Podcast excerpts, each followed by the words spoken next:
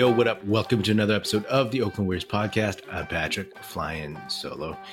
And you know, I wasn't planning on doing a podcast episode after this game, the game where the Knicks smacked the Warriors 132 94 at Madison Square Garden. Uh, but, you know, after having some interesting Twitter conversations and some interesting texts on this uh, Warriors fan group text I'm on with some friends, it's it's worth talking about for a little bit.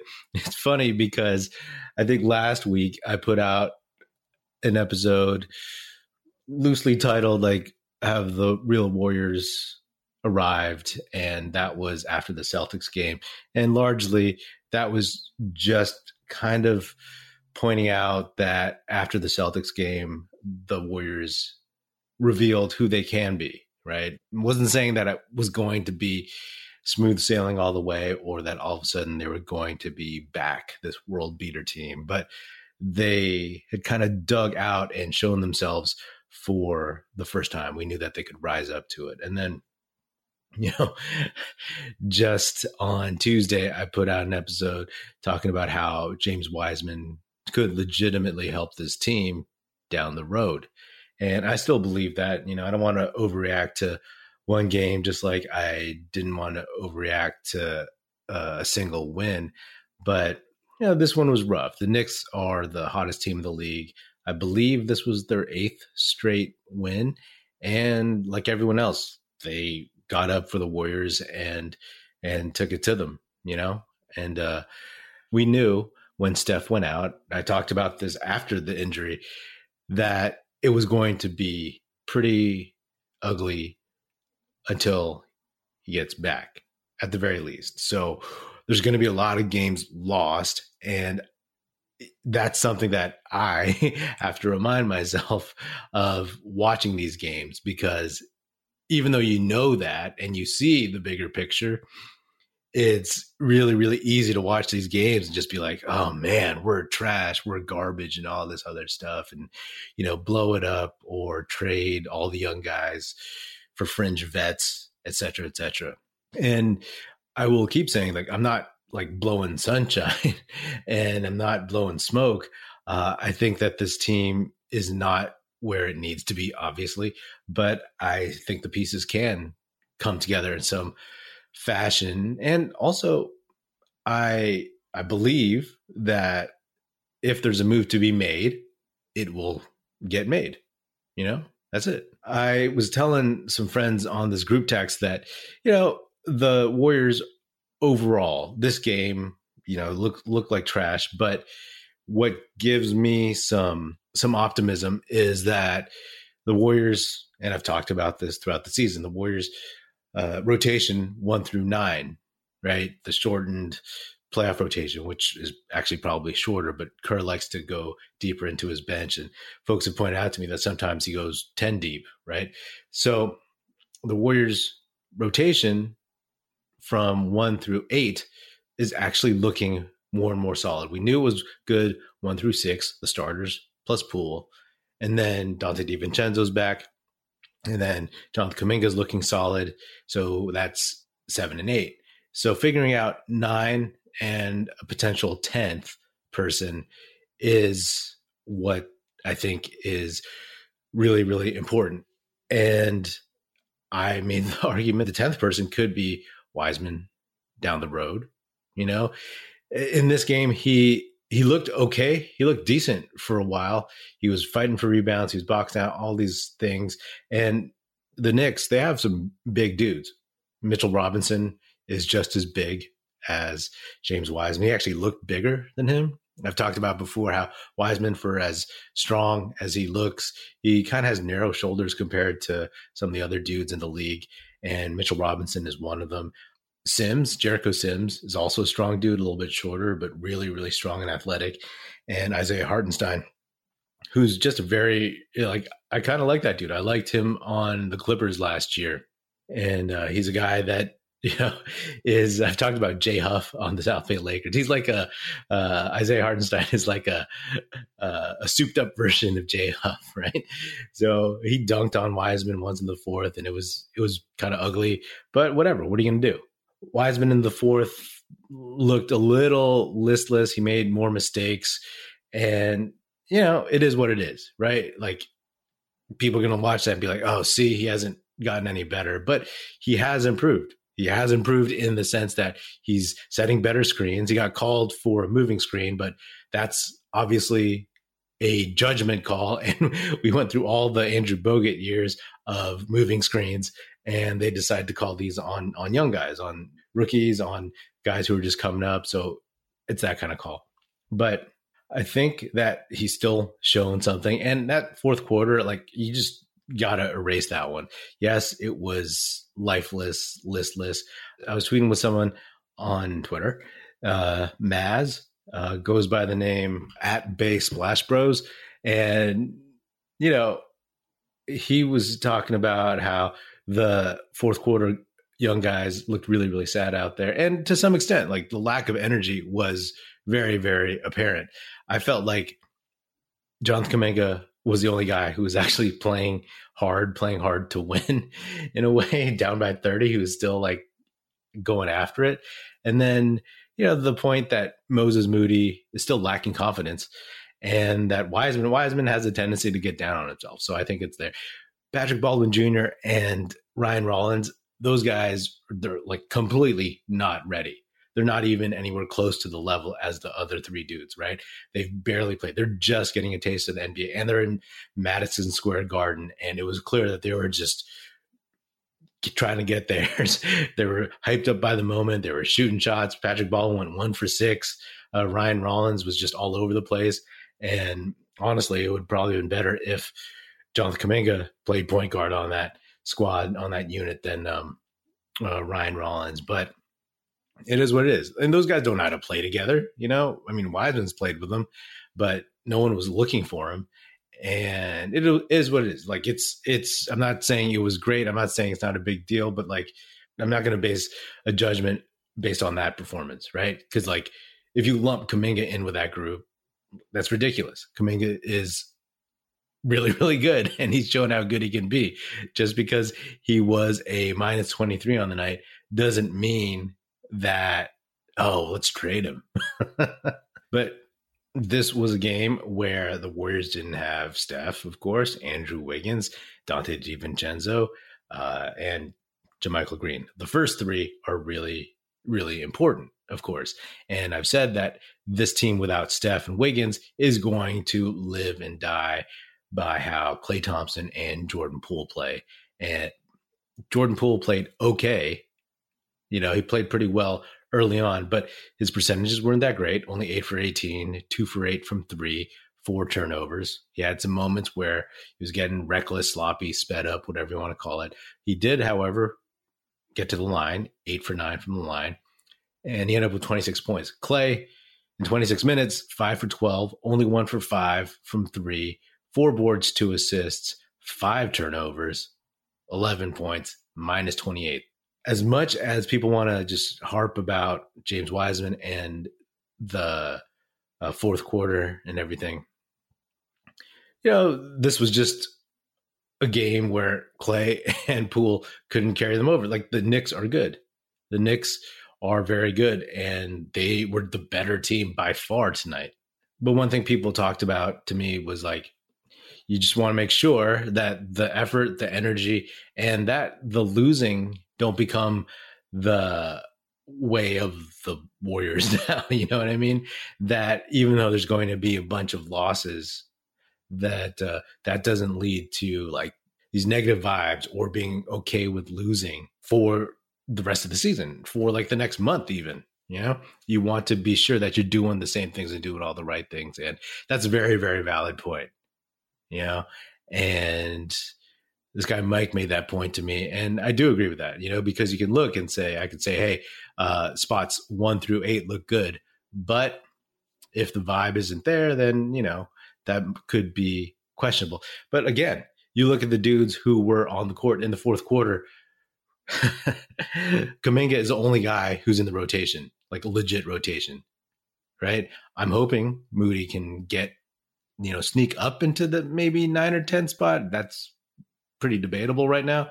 I'm ta- I've talked about how I think Wiseman could, you know, give like Kuminga type minutes from last season where he would come in just for energy and size and in certain matchups, right? Like five, eight, ten minutes, you know, if you look at this game, you say maybe not, but let's let's play it out a little bit longer.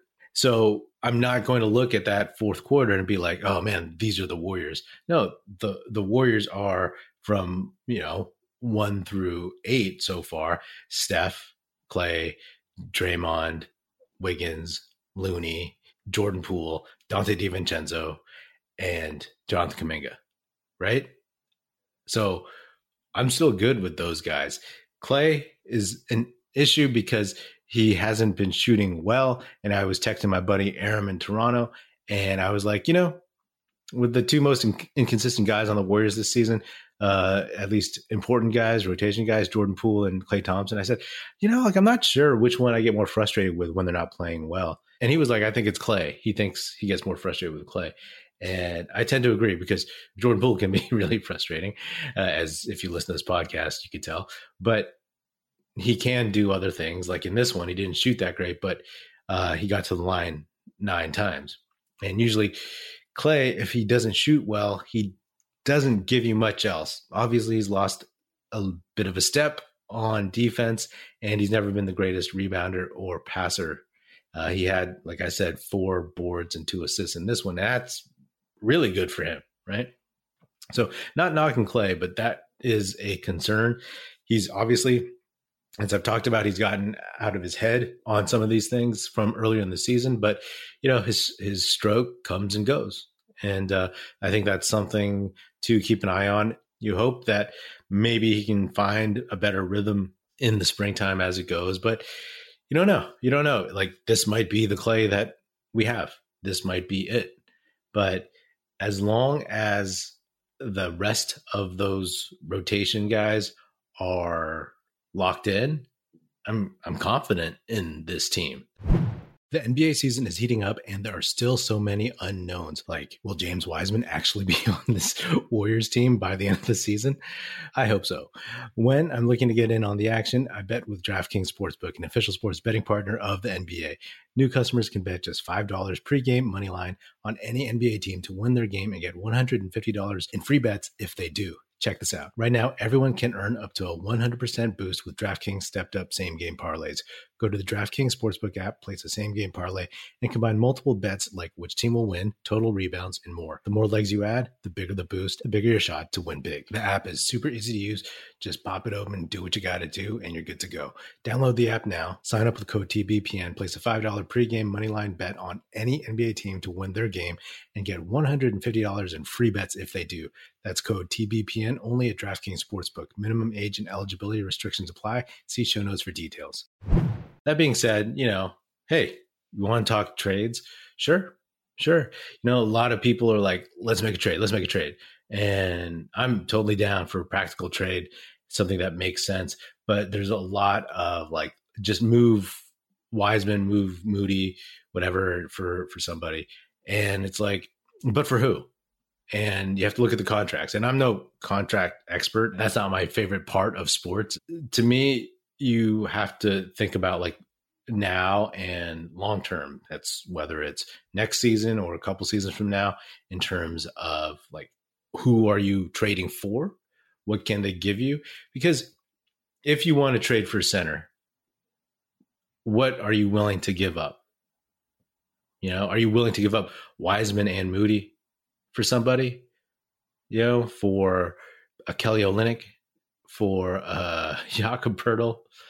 I don't know. There, has been a ton of other names like you know people want Caruso. And we've talked about that before. Vanderbilt, bunch of other folks. I mean, we'll see. We'll see. We'll see. I get also wanting to have another vet in the rotation on the bench because, as I've said before, I don't think JaMychal Green is it. He just hasn't shown anything. He doesn't seem like one of those guys like uh who's going to like he doesn't have like that you know championship vibe to him. But I could be wrong. Maybe if he's the guy who ends up like in the 10th spot or 11th or something, or somebody in a pinch when guys get in foul trouble. But hey, I'm I'm all for trades, but like this game stunk. But again, taking a step back and be like, hey, uh, they were missing like a bunch of dudes, and I'm not ever going to count Rollins and Patrick Baldwin Jr. as guys I'm going to like analyze on the court just yet. You know, yeah, they've gone off in the G League if you weren't aware, right? Ryan Rollins had a triple double, but that's that's a G League, right? But at least at that level, you know he can play. He has something. So development moving forward, he'll be able to give you some. Those guys played because they needed extra bodies. Remember, because of the injuries. So it was not fun to watch, but I don't know. I'm not going to go too far into that uh, that fourth quarter. The the vibes, yes, those are things that Steve Kerr needs to focus on.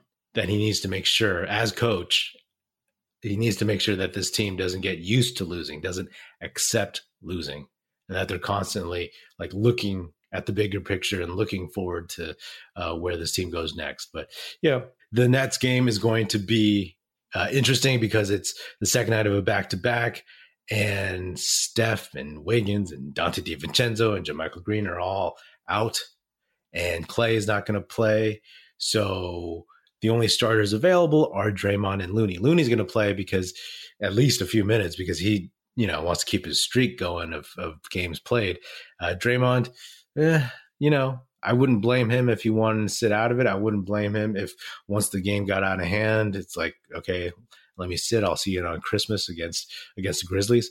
But it's going to be ugly. It's potentially ugly. It could also be, hey, let's see the young guy surprise us. But uh, at the end of the day, what I'm looking for and what I said after Steph got hurt is let's see some progress from some of these guys who are trying to crack the rotation. And that to me is the three lotto picks. You know, Kuminga is already in the rotation, like I said. So I'm looking for him to improve and show mo- more of that leadership that I've talked about. And I'm looking for Wiseman to, I mean, he'll have ups and downs, right? He had ups. He had some decent minutes in Philly, barely played in Toronto. Kerr was chasing that win and he got it. This one, he decided not to chase it. And that's why you saw so many minutes from the lotto picks and the rookies.